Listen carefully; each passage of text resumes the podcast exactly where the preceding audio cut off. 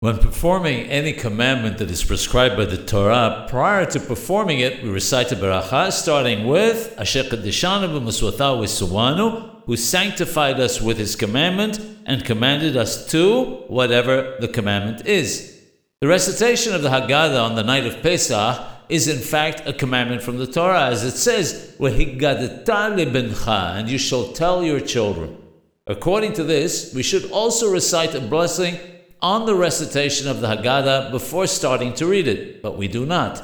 One reason is that because it is just stories. Also, it doesn't have any specified amount or quantity attached to it. Whatever stories one tells, one fulfills one's obligation. But if we increase the amount that we tell, it's considered praiseworthy. Hareze meshubah. There's another opinion that says that the reason is because one already fulfilled one's obligation at the beginning of the Kiddush when one said the words Zecher L'Sliat Musraim as a remembrance of the Exodus from Egypt.